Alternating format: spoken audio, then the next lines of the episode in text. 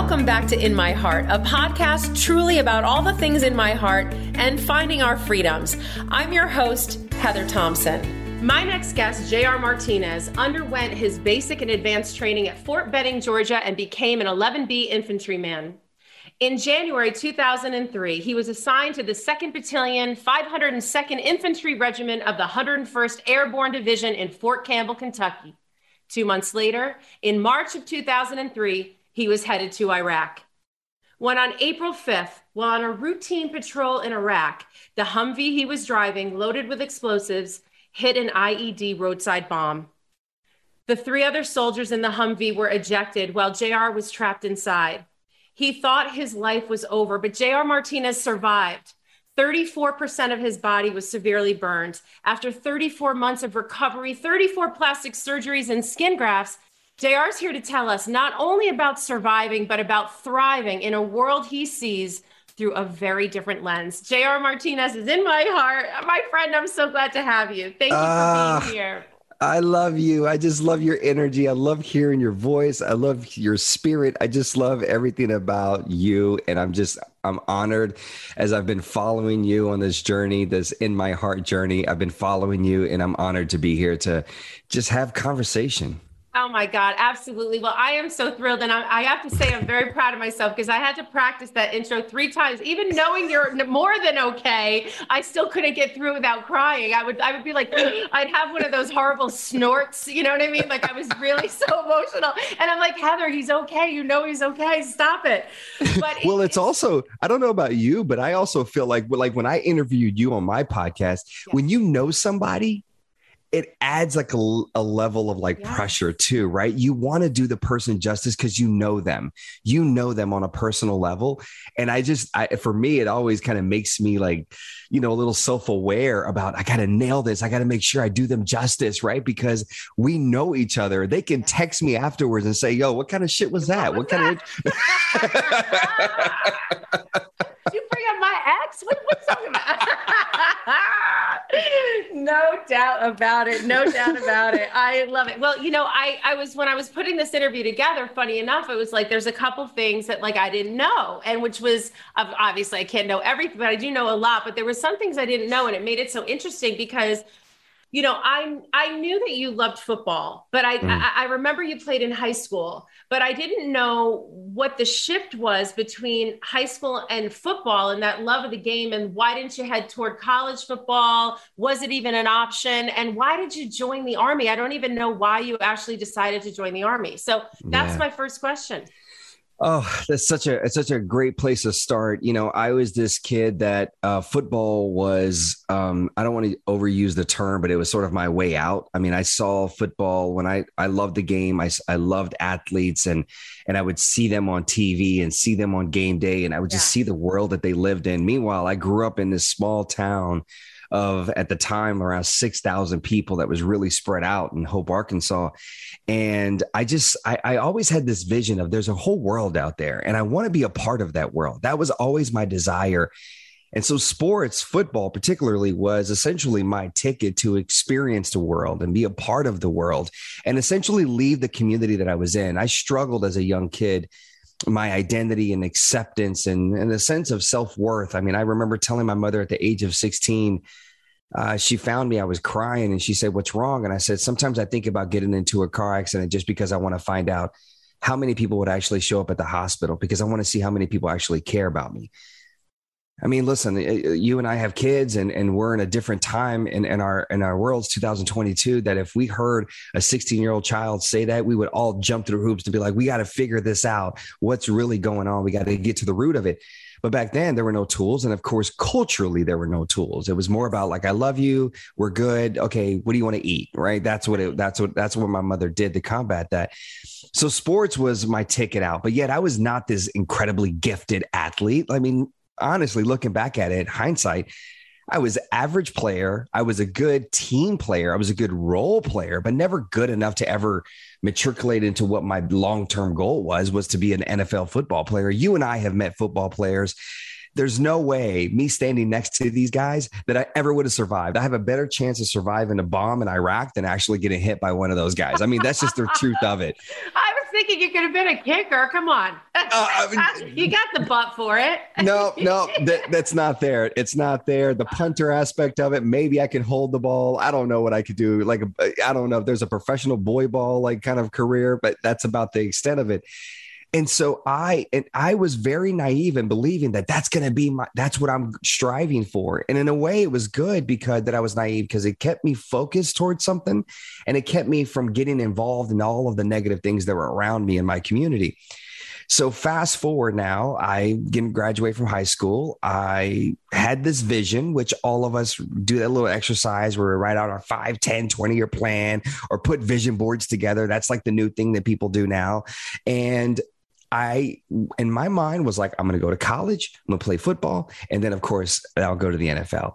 I go take a tour of this school, a Division two school in Georgia, because that's where I graduated high school from. That's a whole other conversation. Yeah. And I, I, I take a tour, and I can already see myself like, oh, I yes, yes, I I can see myself hanging out here. I can see myself doing that. I can see myself playing football there. I can see myself in this space. I visualized it. And then I came around to the front offices and I'm talking to a counselor. She says, I said, Well, I want to play football. And she says, Well, unfortunately, you don't have the grades to play sports at the college level for two years. Now, here's the thing I was as I mentioned, the reason I mentioned 16 years old and being troubled and just struggling with my identity and my worth and my community I was struggling with the fact that, I mean, I was, as a kid, my father left when I was nine months old. I witnessed my mother get into relationships that were very abusive, verbally, physically. I mean, it was my job at four, five, six years old to pick up the phone when he decided to hit her for every Friday night or Saturday night, call the cops, hide in the closet until they showed up. Um, that was the world I was involved in. Also, my mother, this is a whole other conversation, but when I was in my teenage years, my mother started dating a man that was significantly younger than her. And I was teased. I mean, I was already picked on, you know, because I was the only Hispanic kid in the community for, for a while. But then I was picked on because I was like, oh, like that he could be your brother. I mean, that's how close in age we were. And it just messed with me. Mm-hmm. And what it did is I just, I fought, I got in trouble in school and I would get suspended. I would miss school. And then when I would come back, I would be so far behind. I missed a lot of the, the work that I would right. just remove myself. I would like, F it. I don't care. This is stupid anyways. Right. That was my defense mechanism. Mm-hmm. And unfortunately, in this particular education system in Hope, Arkansas, no one said, let's find out what's going on with this kid. Instead, they just move him along, move him along, move him along. And it wasn't until I got to Georgia, my senior year of high school, where a counselor actually sat down with me and said, Hey, you're not going to graduate. We got to figure out this class thing and mm-hmm. propose night school and everything else. And so, of course, in that moment when this counselor tells me I can't play sports in college, I think my world is ended because everything that I had essentially dreamt of is now halted. It's not going to happen. And I told my mom, if I can't go to college and play football because that's what I've always wanted, then I'm not going to college. And my mom desperately tried to talk me out of this mindset. And of course, it didn't work because I was young and stubborn and stuck in my ways and think that I know it all. So I graduate high school. I get a job locally in the town that I graduated high school from, which is called Dalton. And I'm just going through the motions. I'm honestly not happy. I work at a freaking cable company doing inventory. Like it sucked. I, like I hated it, but it was my job. Mm-hmm. And I just remember one day really cliche as it may sound, one day I was home watching TV and a commercial popped up. And after the commercial ended, I thought about it and I said, well, you know what? This has been something that has been lingering a little bit, like in my universe. I've heard about it. Let me go ask some questions. And what I did is I got in the car, I drove to the place, which was the recruiting office. Yep. I got some information. They gave it to me in a little folder and I was excited, Heather. I was like, I figured it out. And I rushed home and I said, Mom, I know exactly what I'm going to do. I want to join the army. And she immediately said no. And the thing was uh, the reason there were there were layers as to why I wanted to join the military. My mother is from Central America, El Salvador. My father's from Mexico. I went to El Salvador as a young kid several times before I graduated from high school, four or five times. I remember when I, when I, the second time I went, I was nine years old. The first time was six, but I remember by the time I was nine, I started to observe and realize that although based on the U.S. standard, we were poor. But when I went to El Salvador and saw my family, I realized I wasn't poor. Yeah. What it did is it changed my perspective. It allowed me to realize and be grateful for what I did have in this country, even though, again, based on US standards, wasn't a lot but I had freaking shelter. I had electricity. I had a video game g- gaming system if I wanted it, right? Mm-hmm. My mom would get me the shoes eventually, but nonetheless, I'd still have them. I can go to McDonald's if I wanted to and just pick up anything I wanted to eat. Doesn't necessarily mean it's the best thing for you, but, but I but I could do that. Yeah. In that country, they could not. And so I had this deeper level of appreciation and gratefulness and gratitude towards what the US has done for me and my family. So I graduated high school 2002. 9 11 already happened. We already had troops in Afghanistan. It was my way of saying, I want to give back. I want to give back to this country that has given a lot to my mother and to me and to my family. Also, it's an opportunity because now it sort of replaced football. Now, and football was my ticket out of this small community and to see the world. Now, the military was my ticket to get out of these small communities and see the world.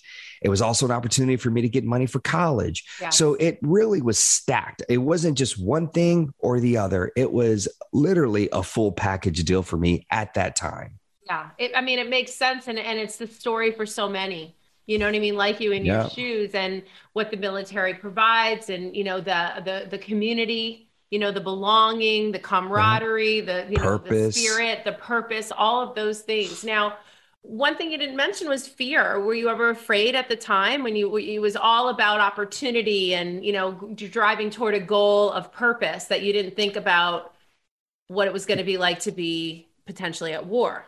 I, was I was talking to someone the other day, and I was telling them because this guy, this guy, surprisingly, he was like, "Man, I'm a big fan of Dancing with the Stars. I watch every single you know season and week or whatever." And he said, "You had to be terrified, you know, when when you had to go dance." And I said, "You know." when I really stopped and thought about thought about my life in the last, you know, 20, 25 years, I really think about there. I've really operated from this almost this naive place. Right. I don't think about the possibility of what could happen six months, six years. I don't think about that. Yeah, and some could say that's not yeah. that's not a great place to operate from. But for me, it has allowed me to be fearless and to not essentially take a step. And I have also ex- witnessed my mother as a young age, and there was a lot of challenges there. But the one thing my mother did ex- expose me to was this you had to like pivot, you had to move, you had to be flexible, right? And you had to keep a smile on your face and you just focused on this moment and survived this moment. My mother's a survivor and I learned that skill from just watching her do it. And so for me joining me joining the military, I didn't think of the possibility of getting injured. I, I frequently say when I raise my right hand, like so many men and women and families, families that committed their lives to service. Yes. I knew that war was a possibility, but I never thought it would be my reality. I just never operated from that place of what could happen. Because if I did, for me, I know it would stop me from at least engaging, exploring, entertaining, doing that has been the story of my life these last 19 years since I was injured.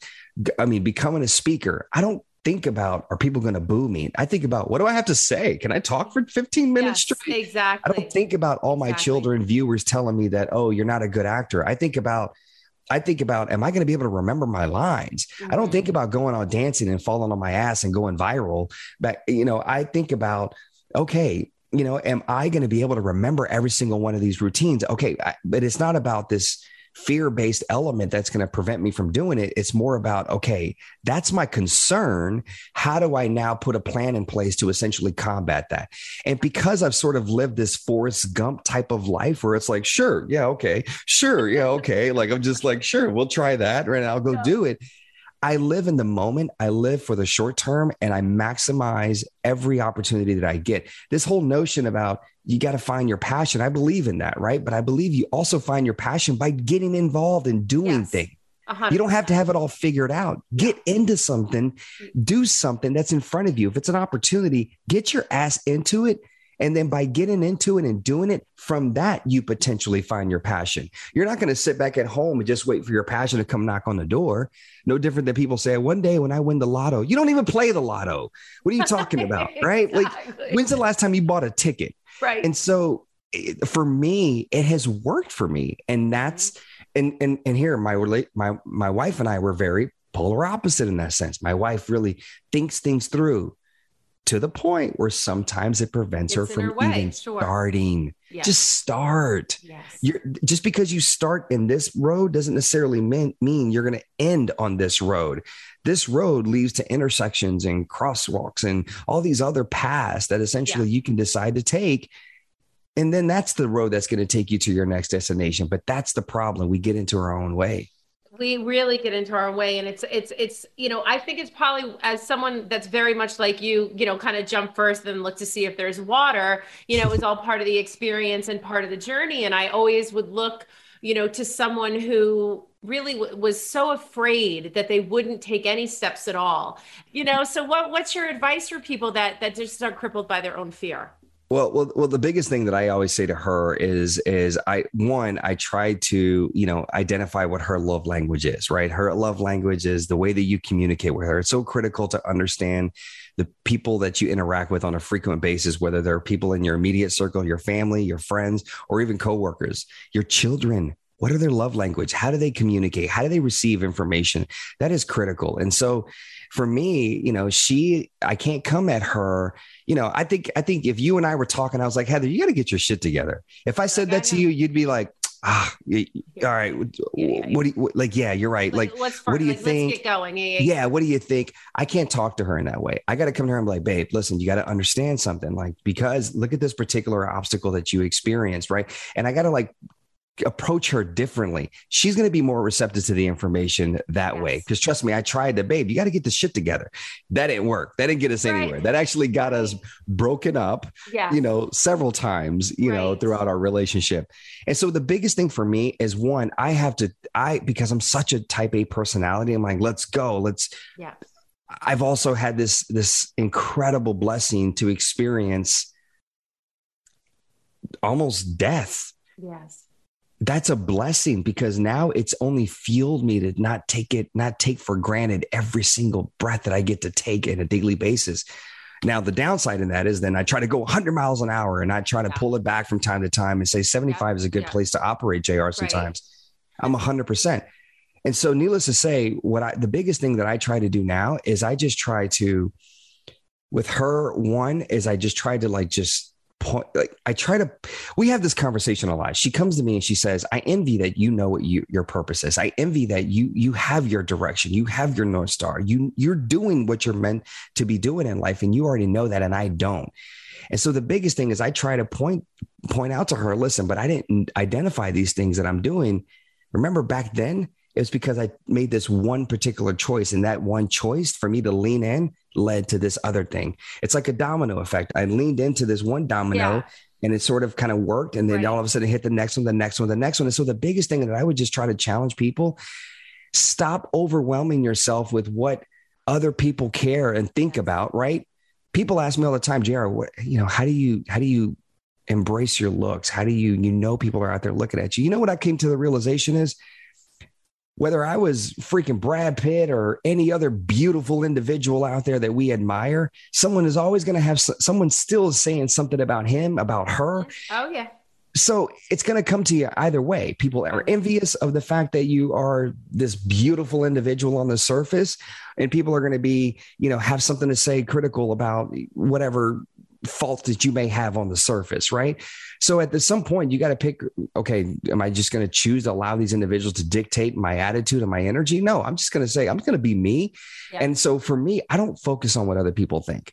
And the thing with my wife is we had to unpack why are you so afraid? Are you afraid because then you want to make your mother proud and you don't want your mother to per- perceive you as that you're failing because you don't have an established career because you were raised a New York City girl was raised to be independent. I got to have my own money. I got to have a career. I got to have a title. I got to climb the corporate ladder. That and now she's right now she's a stay-at-home mom. Yeah, She's she's, supporting me. making She's- a family. That's what taking- she's making. She's Yeah. keeping the heart in our family. Yeah. She is keeping everything together. She is making sure. We're, and I'm like, do you understand the purpose in that? And so, what you have to do is you have to identify.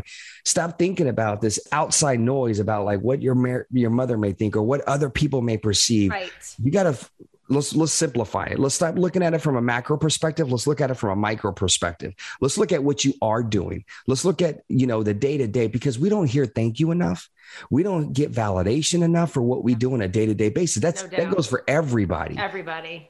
And so for me, the biggest thing is I just try to say to her, I was like, listen, I am where I am because of a small step that I took 20 years ago. And that small step led to another one. You remember those last few opportunities that you failed to, you know, to get in, get into because you were worried? What were you worried about? Okay, let's unpack that. Imagine if you would have got into it, what it potential, what you would have gotten out of that opportunity, and then it would have led you to somewhere else. Imagine if, imagine, you know, and so for me, one, I realize I can't fix it all. Mm-mm. I can't hold her hand and be like, "Let's go!" Right? That's her own journey, and I'm here to to to just be there and support, support and listen and encourage. Right. Mm-hmm. But at the same time, I'm also here to say, it's okay if you get involved in something that you want to try and, and it doesn't work out. That's right. That's it's right. okay. Did you think AARP was just for old people? Or have you rethought your definition of being old? We are living longer, and as we get older, we face the issues many Americans over 50 face. Concerns about affordable health care, lower prescription costs, and protecting our Social Security and Medicare. AARP knows we have a lot of good years ahead, and AARP advocates for us, offering things like financial and job resources, fraud protection help, or information on joining local volunteer groups, for example. AARP members enjoy access to hundreds of benefits, discounts, and social programs, financial planning, retirement and social security resources, family caregiving support, discounts on eye exams and eyeglasses, exclusive insurance plans that cover everything from health and home to pets and auto, discounts on thousands of hotels nationwide, and 60% average savings on prescription drugs not covered by Medicare, just to name a few. Try the benefits for yourself. Go to aarp.org slash in my heart to join for just $12 for your first year with automatic renewal. You'll get a second membership for free, plus AARP the magazine and a free gift. That's aarp.org slash in my heart. Try the benefits for yourself. Now back to my show you were really injured and you went through and i, I had started um, earlier by talking about the difference between recovery and healing and i want to get into that but um, let's just go through the timeline a little bit so the first thing that i know of that happened to you after your recovery from your injuries and that sort of thing was you went on a casting call for a soap opera called All My Children in 2008. Now, for anybody who doesn't know JR Martinez, her his injuries are vastly over 34% of his body but his head and face got really injured and damaged and he's got burns and scars on his face. And so you go for an audition where everybody's supposed to be in like a styrofoam box and you take them out in the morning. Yeah. hello? I mean tell us about that. Tell us about that. like ev- everyone has like a facial uh you know a, a, day treatment right? And that's including the male actors right? Like even the guys are having like their their their treatment their facial treatment. Like everyone's so Walking freaking beautiful. i know. it's perfect. I mean everything i mean it's just like I, and it was heather i'm a very firm believer in the power of manifestation. Mm-hmm I told you earlier at 16, I thought about getting into that car accident because I wanted to see how many people would show up. Yeah. At 19, I was in that car accident, a very different type of car accident than we would have thought of. But nonetheless, I was in a car and I was in an accident. Yeah. And guess what I found out? How many people actually care about me. Oh, yeah. A couple of months after I was injured, you know, I'm killing time in the evening. The evenings are time to like relax from like the crazy day of like therapy and doctor visits and nurses coming in to poke you and do all this other stuff. The evenings were me and my mom's time to just relax. And what we would do is we would watch novelas, Spanish soap operas. And I'm gonna tell you something, even if you don't speak Spanish, you don't need to speak Spanish to watch a novela. You just watch a novela, the body language alone, because they are such animated actors. the body language, oh, uh-huh. the body language alone, you'll figure out in five minutes who's pissed off who, who's betraying who, who's trying to mess with, like you'll figure it all out. And I remember telling my mom in the hospital a couple of months after I was injured, I said, one day I'm going to be on a soap opera. And my mom, you know, I was always joking. I was naturally my, you know, my my nature. And she said, "Oh, really? Like, what's the storyline going to be?" And I was like, "I don't know. I haven't thought about it. I just know I'm gonna have a beautiful love interest." You know, jokingly laughing. Five years later, I get this email to go audition to become an actor on a freaking soap opera. Now, here's the thing: I never intended to be an actor. I never wanted to be an actor. I was out there in the world doing uh, philanthropy on behalf of you know veteran nonprofits, and I was an, a spokesman for a couple, and and I was starting to kind of dip my toe into the motivational speaking circuit and understanding how that works. I mean, I was 24 years old when this this opportunity presented itself, and the whole thing was that they were bold enough, all my children, which they've been known to be pretty bold, and you know, in the 40 years that they were on the show, over 40 years but they wanted to launch a storyline about a veteran. And they thought, what are the odds of us finding a real veteran with some acting experience versus getting an actor to portray this character? So they sent out this huge casting call. My best friend literally sends me the emails like, dude, this is you. This is for you. And I was like, what are you talking about? I don't want to be an actor. I don't know if I could do that. He's like, no, no, no, go for it. Try out. I tried out. And I, about a week later, they called me and they tell me I got the job and I immediately had to move to New York City to the Upper West Side where they shot on 66 and West End. And I had to move to, to New York City within a matter of weeks, a couple of weeks.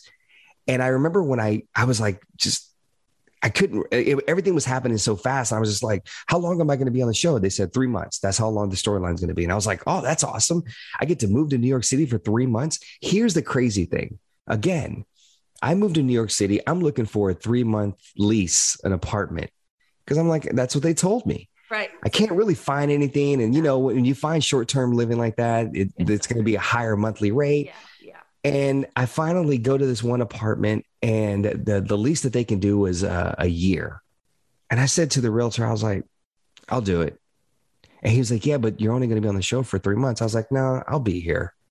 I'll, I'll be here again, that's another example for those listeners right now to understand that, you know, I had no experience, I had no business being in that space, but I put myself there. I, I was willing to try it. What do I have to lose? Right. And because of that, every single day I would I would stay on set and I would watch all of the trained actors, all of the experts, even the Susan Lucci's. Like I would watch her.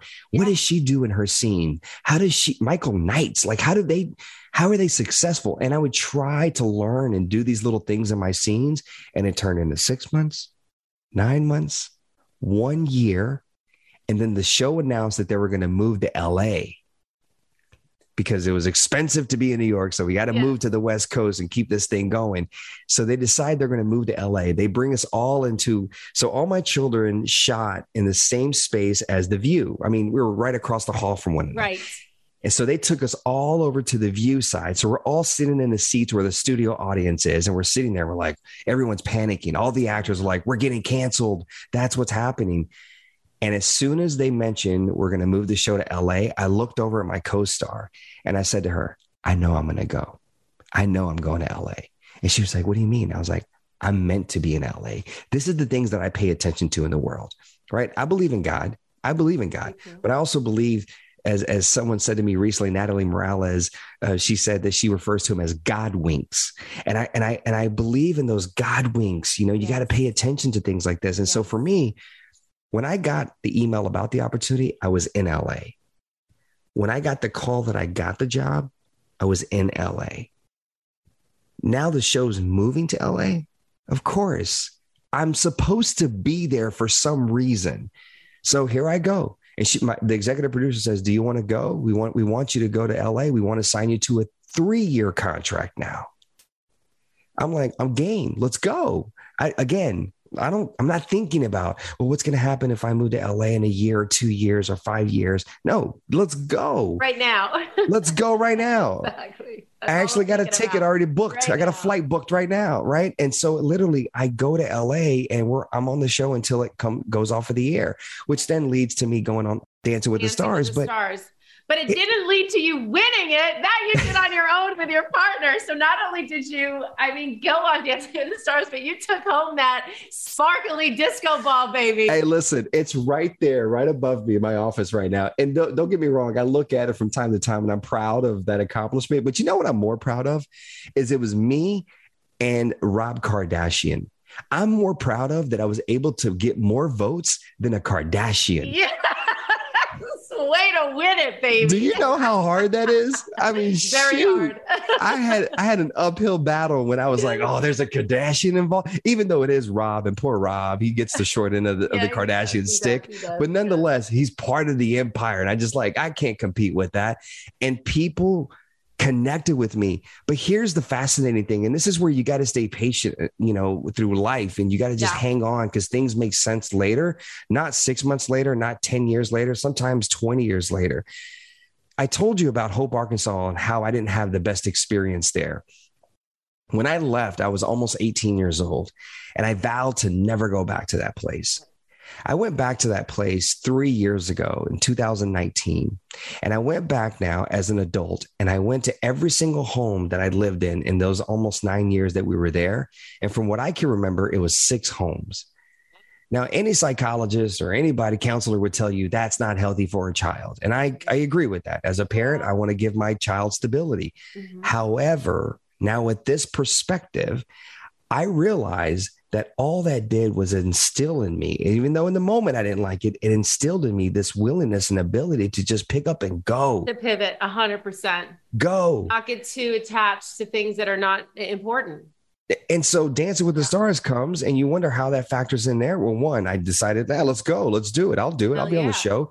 But every week, when there was a new challenge, when there was a new obstacle that was presented to us, I was like, no big deal. I'm not focusing on that exterior noise. It like, was I'm focusing on me and my partner and our routine. I don't care about, honestly, for 90 seconds that I danced on that show, I didn't care about the fans that were there or the audience that was there. I didn't care about the millions of people that were watching on the other side of that camera that was pointed at us. All I cared about was in this moment being present with my partner and telling a story. Yeah. And I just and, and I and I just sort of blocked out the world right. for 90 seconds, did my thing, and then I allowed myself when the routine was over to come to and be like, "Oh man. What did I just do? I don't even totally, know what I did, but totally. people liked it. And it was this amazing experience where if I ever if I if, if I could go back and do the show again, would I change anything? I feel like I would try to be a little bit more present with the whole, with mm-hmm. the whole process. Yeah. To really enjoy it. It's such a f- well-oiled, fast-moving machine. Amazing. Yeah. That 3 months just fly by Blur. before you know right. it.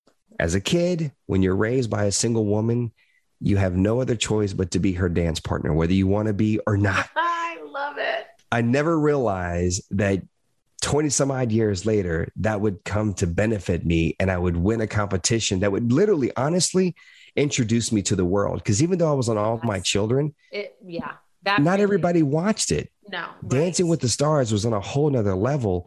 And it really, what it did for me, Heather, is it allowed people to see me for more than just the title. And at the time, the title that I had was veteran. Yeah.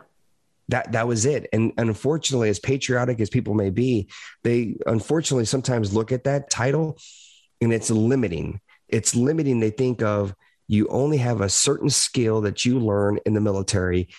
I don't know if I can trigger you, if I am going to trigger you, if something around us is going to trigger you. You're let's just keep you in that box in that bubble. And i came on dancing with the stars and i literally just showed the world that no i'm yeah i am a veteran. I'm proud to be that. Yes i am somebody that probably would you would look at and say has a disability to some degree. Whatever. That's how you identify me. That's not how i identify myself. Right. And i'm going to show you who i am. And for for 10 weeks i showed the world who i was and by the time that show was over, people knew JR Martinez, not the veteran, not the disabled veteran. They knew JR. They knew you. They saw you and your spirit. And that's, you know, I mean, I was going to say when I was filming The Housewives and the cameras were on, people would always say to me, How can you deal with all those cameras following you around all the time? And I never saw, I didn't see them. I was so focused on trying to tell the story and, you know, be entertaining and, and, you know, mm-hmm. really tell my truth that my authenticity yeah. was important. Of course, unlike you, then I had to wait for the edit. I didn't get to watch the dance in its pure purity. I had to wait for the edit, which could be sometimes, you know, shocking and harrowing. But I lived true in that moment. I didn't see what was around me and I didn't see the millions of viewers and I didn't worry about any of that. I just tried to live in the moment. And what came out of that for you was the authenticity of who you are, JR. And very much, I want to just compliment you that one of the things that you do with your wife and that you do with people is, is that you see them. You see yeah. who you're communicating with. You know what some the way to talk to her and the way not to talk to her. And I think if we did that a little bit more, and I think that you coming from kind of behind the mask of what people may look into what's looking out jr is pretty incredible. And i and, and you know your book came after dancing with the stars and i'm going to be so bold as to say like you would not even be the man you are today if you weren't in that humvee that you That's didn't true. go through the experiences that you went through and all that suffering and pain. And i got to ask you does the number 34 have any relevance to you 34 you know and i pay attention to that kind of stuff. So the, I, I, remember so here's a pattern of threes actually. So when i joined the military i joined for three years. Mm-hmm. then i went to basic training for three months. Then i was injured and i was um, after three weeks of being in iraq. Then I was in a coma for three weeks. Then I spent three months initially in the hospital recovering then the three years in the hospital, then the 34% of my body, then the over 30 surgeries that I've had. And I get on my children. It's supposed to be three months, turns into three years. I'm on Dancing with the Stars for three months. I mean, there's a pattern there. My wife favorite number her whole life is three. And it's, I mean, again, that's a stretch. Yeah. People are like, oh, come on, JR. And it's like, no, I get it. But those yeah. are things that you have, those are those God winks that I think you have to pay attention to. And I don't think I've quite figured it out quite yet. If there's even more relevance, I tell you what, lately I've been seeing a lot, and I pay attention to this stuff. I don't always understand it, but I pay attention to it nonetheless. I've been seeing like ones either 11 11 or 1 11. Like I just see ones all it's just sporadically when I happen to look at a clock, I just see it. And so, of course, my wife looks it up like, what is the significance of ones? And it's like, it means it's like you're on the right path. It means that the universe is telling you, keep going, keep doing what you're doing. So every time that I see that, I stop. I stop whatever it is that I'm doing, and I just like, okay, I need to speak into existence. This is the universe telling me what, what, what is it? What do you want? What's the next thing? What are we talking about right now? Right. And so for me, I, I pause and I stay present in that moment for that 160 seconds, yes. that minute. And I just talk to the, the universe. I talk to God. I talk to every, you know, yeah. I just talk. Show me what and, I'm supposed to see. Yeah. Take, pay and, attention to those God winks. take perception in them. Absolutely. You know, listen, I don't know how much time we have, but I think it's important for me to, to, to share this story with people. When you talked about like me listening to people and the number one rule of speaking, and you know this, is knowing your audience. You got to know your audience, right? And you can't just show up to every single event, every to every group, different group of people, and expect that the stock speech you gave six months ago is going to work for this particular audience, and then tomorrow for a different audience. You got to be willing to like change it, and that's what makes uh, effective speakers effective speakers because they're they have that ability to do that. But the one thing that I I'd like to believe that I pride myself on that I do pretty well is I'm always I'm curious and I and I and I'm always I'm I'm I'm always listening and paying attention. So for example, a couple years ago, I did this event and for this company that um it was for it was for Delta and I'm like I'm, I'm like a huge Delta snob and and so I I was I like Delta too. oh I love Delta. Delta. I was like we got to get Delta to sponsor this, you know, like these podcasts, you know. And so literally I'm coming back from Atlanta, flying back to Austin, and I'm in, I'm on a high. I get on the plane, I'm on a high, I'm coming home. Something on the plane triggers me.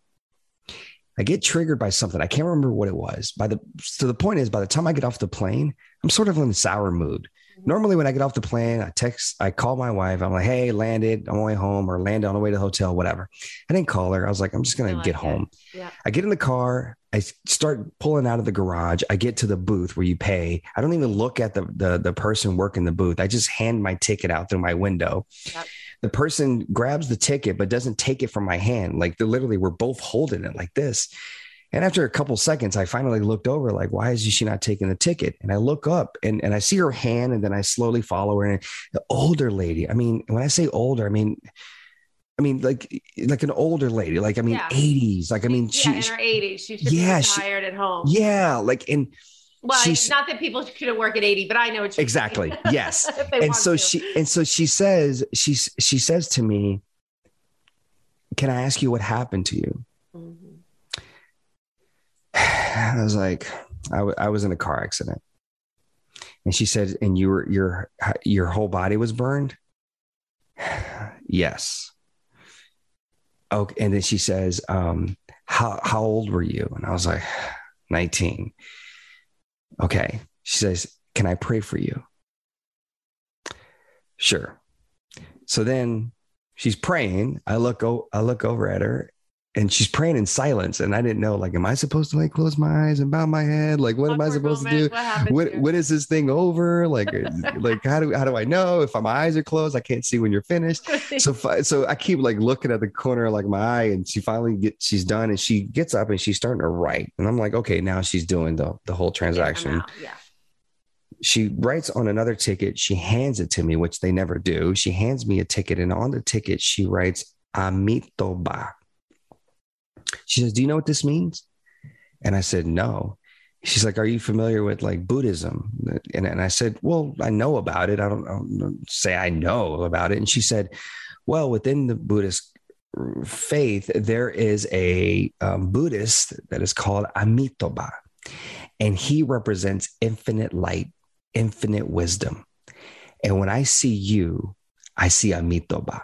And she starts going on this very beautiful, eloquent, like explanation. Of course, this feels like this story. It feels like I've been telling it for five minutes. It feels like I, I felt like I was in that lane for half an hour. Like, and I'm looking behind me, or people honking, ready to go. Nothing's But- happening. In that moment, it was just her and I, and she gave me something. Because, see, here's the thing: by the time finally I, the transaction was over and I was able to drive home, I pulled out, I called my wife, and I was like, "Babe, Amitabha." And she was like, "What the hell are you talking about?" And I was like, ah, "I'll explain when I get home." And I literally put all my windows down, Heather, and I just like just I just breathed in all the air as I drove 35 minutes to my house in this incredible mood. But here's the thing: throughout that interaction, I had several moments to make a choice to not engage. When she asked, What happened to you? I didn't have to tell her. Were you burned? I didn't have to tell her. How old were you? I didn't have to tell her. Can I pray for you? No, you cannot pray for me. Right, Have you ever heard of Mitaba? I don't know. No, I haven't, and I don't care. right. Can I tell you about infinite light? Nope, none of that. Pay and let me go. But because I was open to listen to the universe and to this human being that was right in front of me and be present and stay curious, she gave me a gift. Gift. That's right. She gave me something. You're going to have the most unexpected people that you encounter in your life that are going to give you beautiful gifts if you're willing to actually receive it, be open and not be guarded and protective. Like just be open, ladies and gentlemen. What do you have to lose? At the end of the day, you have so much more to gain. And I am, I think I am one of the many examples in this world that exists that's li- literally living proof of that. And that's just the place that I operate from. From my heart, I operate from that place. And even if that means that it's going to slow me down from getting to where I need to get to, it's going to delay me 5, 10, 30 minutes, there's a reason I'm interacting with this human being or this having this experience. And I'm just going to allow myself to just marinate in it. Yeah, I love that because either way, JR, you're either getting a gift or you're giving one. Wouldn't it be great if choosing how you feel was as easy as picking a song on your phone? Tap a button to feel energized without any caffeine? Tap a button to feel relaxed when you're stressed? When I heard that a wearable device called Hapbee lets you change how you feel, I didn't believe it, so I had to try it. Hapbee works by delivering signals to give you the same sensations as caffeine, alcohol, and melatonin without any of those chemicals or side effects. Signals are songs only your body can hear. They're made by Hapbee to replicate the unique magnetic signatures of popular everyday ingredients. Just by switching the signal on your phone, you change how you feel. Using signals to boost my energy instead of that third cup of coffee or increasing my focus when I need to crank out some work. They even have signals for getting deeper, more restful sleep. I've been using my Hapbee to prepare me for meditation and to lull me to sleep. Hapbee is backed by decades of research and it comes with a 365 day guarantee. Give Hapbee a try and love it as much as I do. Order today and you'll save 25% and get 30 days free access to all their signals. Take advantage of their 365 day guarantee today. Go to hapbee.com slash in my heart. That's H A P B E E dot com slash in my heart to save 25% on your order. Hapbee.com slash in my heart. Now back to my show. I've been doing this through COVID. I just started doing it and now I do it very consciously. Whenever I'm at a convenience store, gas station, or whatever, I really smile big at the person who's helping me. And sometimes I they never even look at me. And I'll go, I'll be like, like I'll make, make, make my smile bigger. Like I'll start to nod my head a little to see if they'll even look up at me. You know what I mean? And sometimes they won't look up at me. And so then sometimes I'll look down. I'm like, have a good day. You know what I mean? Like, so they can see me. I go up under them. And then they'll be like, sometimes they'll be jarred. like, oh, thank you. Thank you. You know, we get so. Because they're not used to that. Exactly. I can't tell you how many times I'm the guy that I'll call a place to, for anything, place an order or to ask a question about something they have in their store or anything. And, you know, they're like, hi, it's Heather. How can I help you? And I'm like, how are you doing? Yes. That's the first thing I say. First How are you doing? Yes. And then they're like, Can I help you? yeah. And I'll How respond first. Yeah. because I'm a smart ass and I'll respond. I'm like, I, You must not be having a good day. Yeah. And then and they're like, Oh, oh, no. And then it's like you said, it jars them because there's so, we're we're on autopilot. We operate on autopilot. And I think and I hope that the last couple of years, now I know some people are in more challenging situations than others, but I would hope for all of us that we would all decide to turn the autopilot off and, and to find a way to kind of take control of that, that steering wheel. Cause we all, again, we, we, we can take control of it ourselves. And, you know, for me, I, you know, I just love doing that because I want people I want people to, to feel like they've been seen, that they've been heard, that they've been validated. I, I, I say thank you to people all the time, but don't get me wrong. You act like an asshole. I'm going to tell you real quick that you act like an you to asshole too. Like an asshole. Exactly. Exactly. I'll tell you quick, you know? Yeah. And so, you know, listen, I mean, it, it, it, I, I have had to, I've had to, to get to where I am today, when you talked about recovering versus healing. Yes. We could talk about that. To heal, to be where I am today, where I feel like I'm healed, I had to do a lot of in, internal work. Yeah. I had a lot of moments of silence and pain. I could tell you that when I got out of the military and and you know again and everything's a cycle. I have this tattoo on my wrist. I don't know if I've ever told you this story. So you could I know the tattoo, but I don't know the story behind it. so the story behind it is when I joined the military, I couldn't figure out military time. So I still can't. I have. yeah, I- I, still have a hard time. Like I get on the phone sometimes and people are like, okay, uh, I'm like veil, you know, or whatever. I'm spelling something out. And they're like, did you say bail? And I'm like, no, veil, V. And I'm like, and then I'm like, V. I'm trying to think of the military alphabet. I'm like, V. Victorious, and, and they're like that's not that's not the you know like I'm coming up with a new you know military like alphabet, but i i couldn't figure out military time, and so they would give me shit. They would make me do push-ups every time they would ask me what time it was just to give me shit because I was a private and I had to pay my dues or whatever. And it was fun. So finally, one day I bought an inexpensive watch. I bought an inexpensive watch and I set it at 24 hour time. So the next time that they asked me what time it was, I was like, I know the no time. push-ups, No more exactly. push ups, baby. These pecs are good where they are you know, I don't need any more pec work. And so, literally, fast forward, I'm in Iraq. The day I get injured, I'm wearing the watch. You can see my hand is burned, my my arm is burned, but my wrist is not burned from that watch. It protected my wrist from being burned.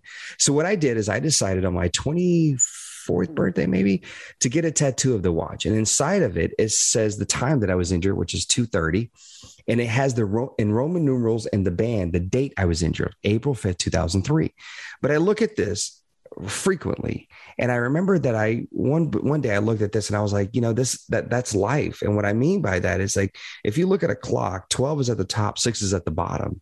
And you know, the hand and the clock goes around and around and around only if there's batteries that are, that are in it that work. If there's no batteries in it, if there's no pat nothing powering it, it's going to stop wherever it is. It's not going to move. And so for me, this 12 to me is a symbolization of like, that's the high. Everything's great in life. Six is at the bottom. We understand what that means. But you're always going to hit six like a clock. It's just meant to go around and around and around. That's the cycle.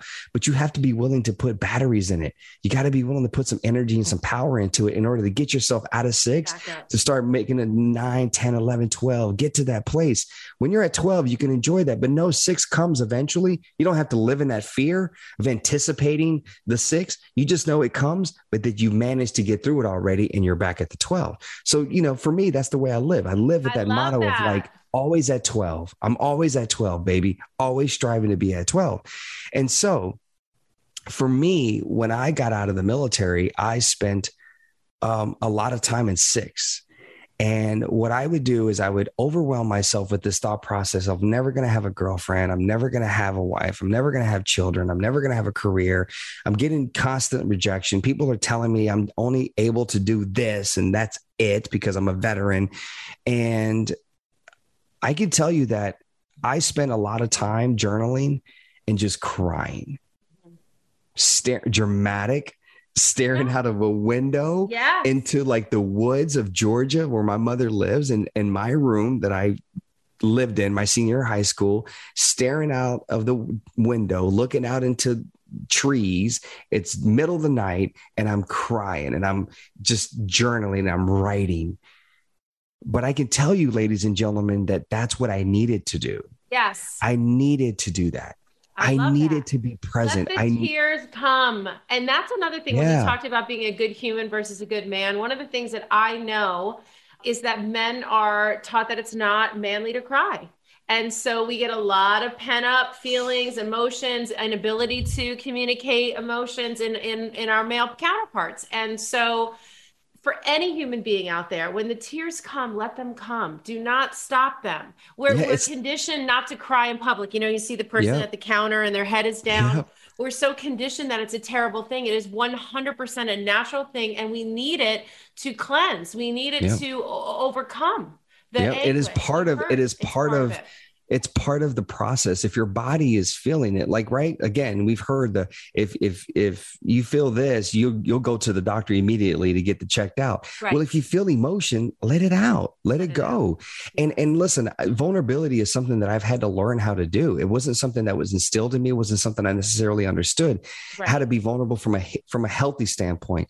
I can't tell you over the course since that that period where i did a lot of that work I was able to come out of that having sort of a a cleanse and feeling like this weight was lifted off of me and this dark cloud was sort of removed from above me just simply from the fact that I just unleashed a lot of things. And then finally I got, you know, I've continued to do that same work since then. I've gone to therapy a couple of times. I I've I've had many moments even today when I had to sit with myself and I sometimes I'll go to the park with the dog.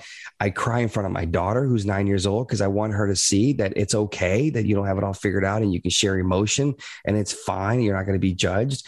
I cry in front of my wife. I cry in front of my best friend. For God's sakes, I cried on Dancing with the Stars. Like, I mean, I cried and I, I, I, I mean, I'm now in the point in my life, you know, Heather, I don't know if it's like being a parent or what it is, but I could be on a plane listening to a song and all of a sudden a chord just strikes and all of a sudden I'm crying. I'm like, I don't even know why I'm crying, man. And I'm like sitting there doing that. But here's the other side of that when you said that people are crying like in pri- in public and they're just kind of trying to hide, the other aspect of that is you can't show up for a human being that is in that place if you are not if you haven't done the work yourself. Yes. So I now, if I see somebody share that emotion, show that emotion, guess what? I'm a, I'm, I'm comfortable. It's not awkward for me. I'll go and I'll hug them. That's right. I'll hug them. I'm like, it's okay. I don't know what it is, but it's going to be all right. Because we but because I understand that. Yeah, exactly. You need that. Like what you said was, you know, you wanted to be hurt to see how many people would show up. Like that is a sign of not feeling that people are seeing you or feeling left out or you were right. alone a lot or not being seen and things like that and so you know we can project those um those feelings you know as we grow in life and as we go through different emotions in life and so i think that that's a perfect segue of um just understanding that life is hard. We talked about this on your podcast we are going to get knocked down.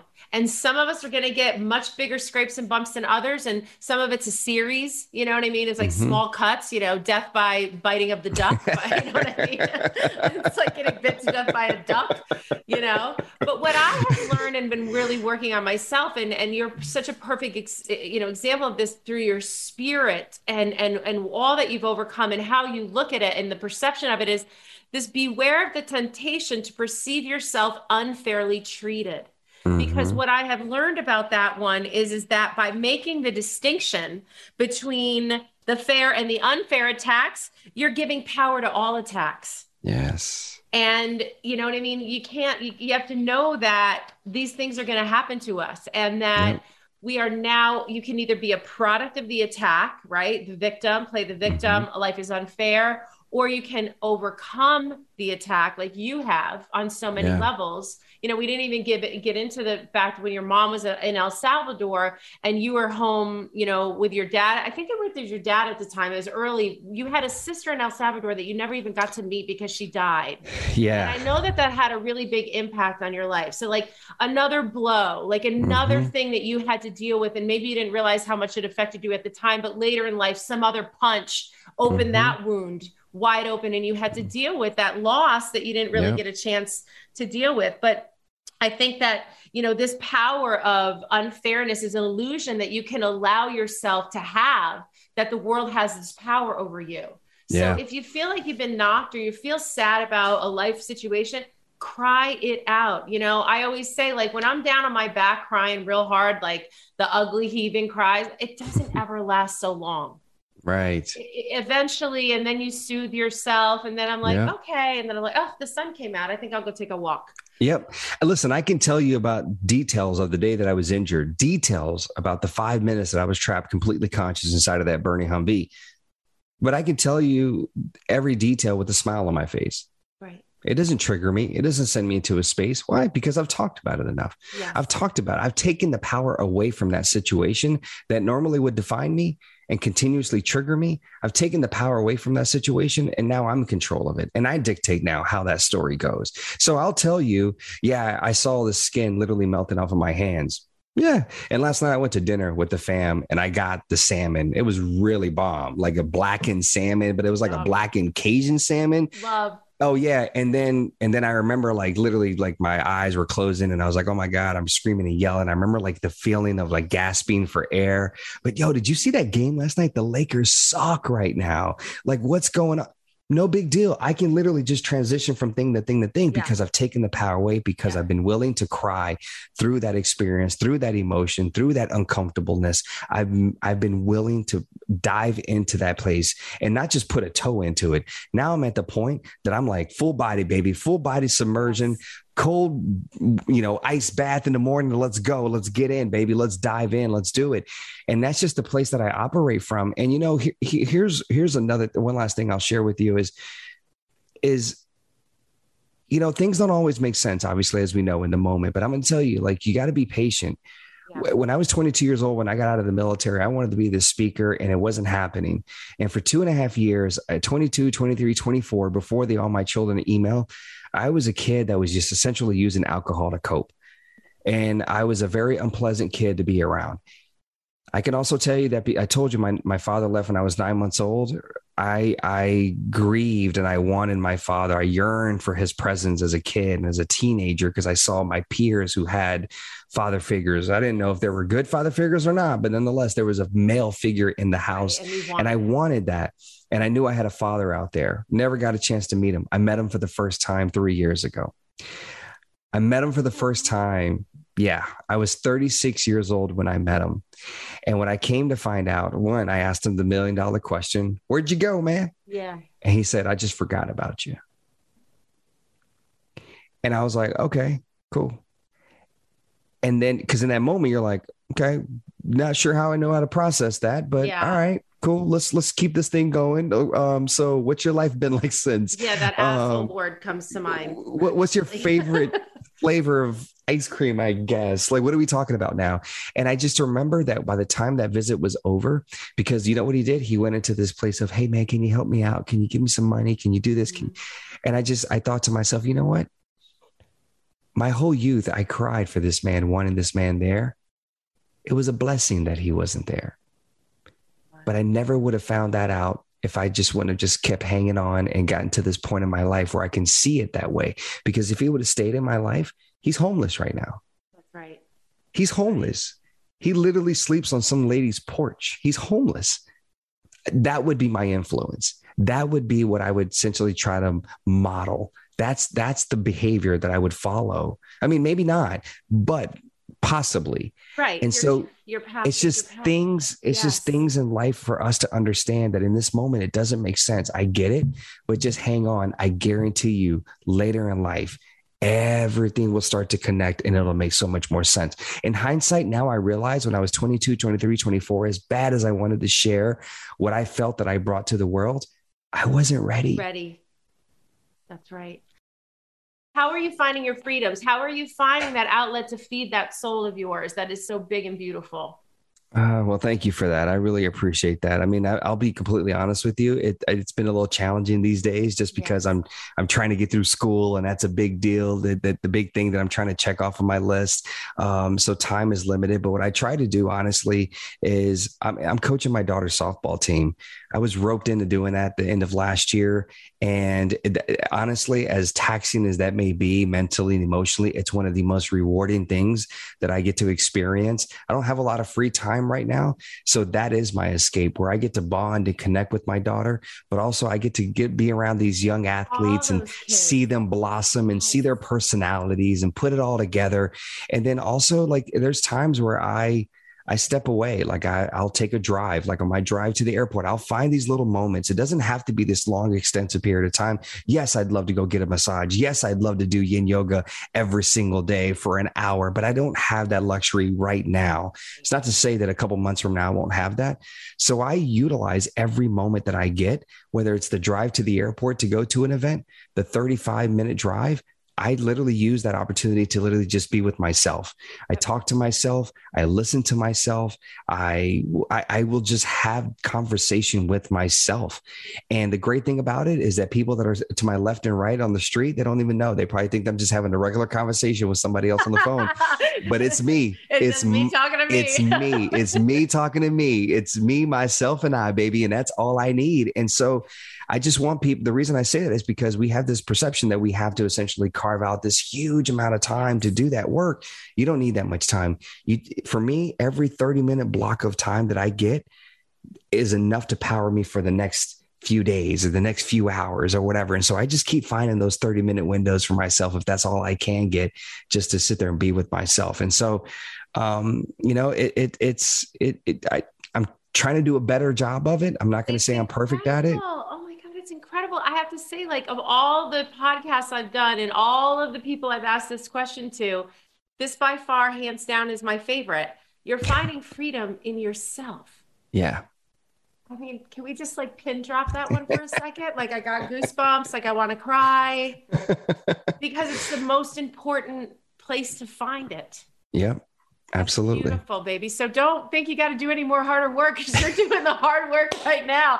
I'm oh trying. I, I am trying. I love it. I love it. Well, you have got to come back, please, JR. I could talk to you for another two hours. Uh, we have so much to share. You have so much to share and so much to give. And there is so much pain and suffering out there.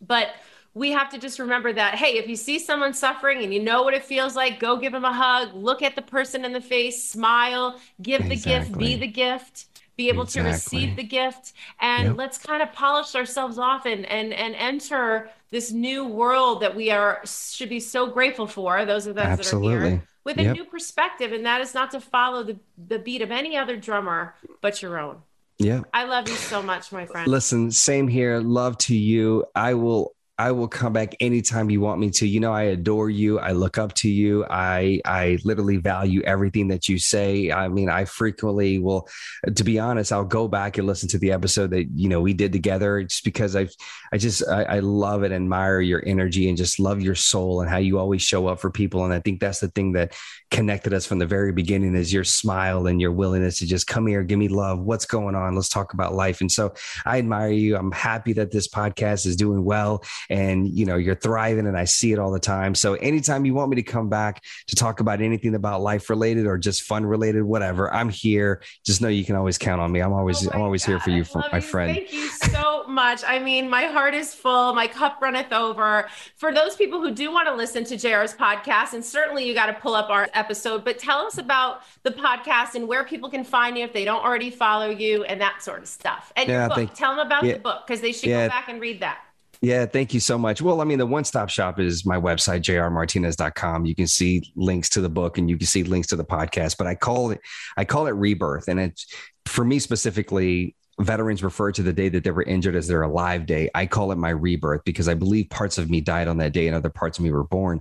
As I believe all of us experience rebirths over the course of our lives, personally, professionally, different phases of our lives. And that's a rebirth. Something is dead, something no longer exists. Now we got to pivot.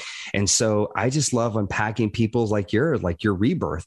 Yeah, I I, I don't want to just talk about the Heather that people may know of, like that was on Housewives. I want to talk about the Heather that the way you grew up and the things that helped shape you and the challenges and the things you overcame. That to me is what's fascinating. Don't show me where you are now in the surface stuff. Let's dig a little bit. And so I just, I just love having conversation. It's honestly my selfish way because I started it during the pandemic. It was my way to still connect with people and still stay engaged and still keep learning from other people because I believe I'm a product of literally other people that I've interacted with over the last, you know, 19 and a half years of my life since I was injured or almost 19 years. So I'm a product of that. So it was my selfish way to just keep learning from people and their journeys. Yeah, oh, beautiful. I love it so much. and your Instagram, tell them what your Instagram is. I am JR Martinez. Very That's simple. Right. I am at Heather T, and he is I am at JR Martinez. We are cooking with gas, honey. We love you so much, JR. I gotta tell you. And what did Natalie Morales call them? God's kisses? God winks. God winks. Okay, whether they're God kisses or God winks, I like them both. I like them I both. Like God, we're gonna go with Natalie's version though. So pay attention to the God winks, everybody, and please tune in again for another episode. This is In My Heart. I'm your host, Heather Thomson. I thank from the bottom of my heart, my very full heart, my dear friend JR Martinez. Thank you so much for coming. Thank you, love. Mwah.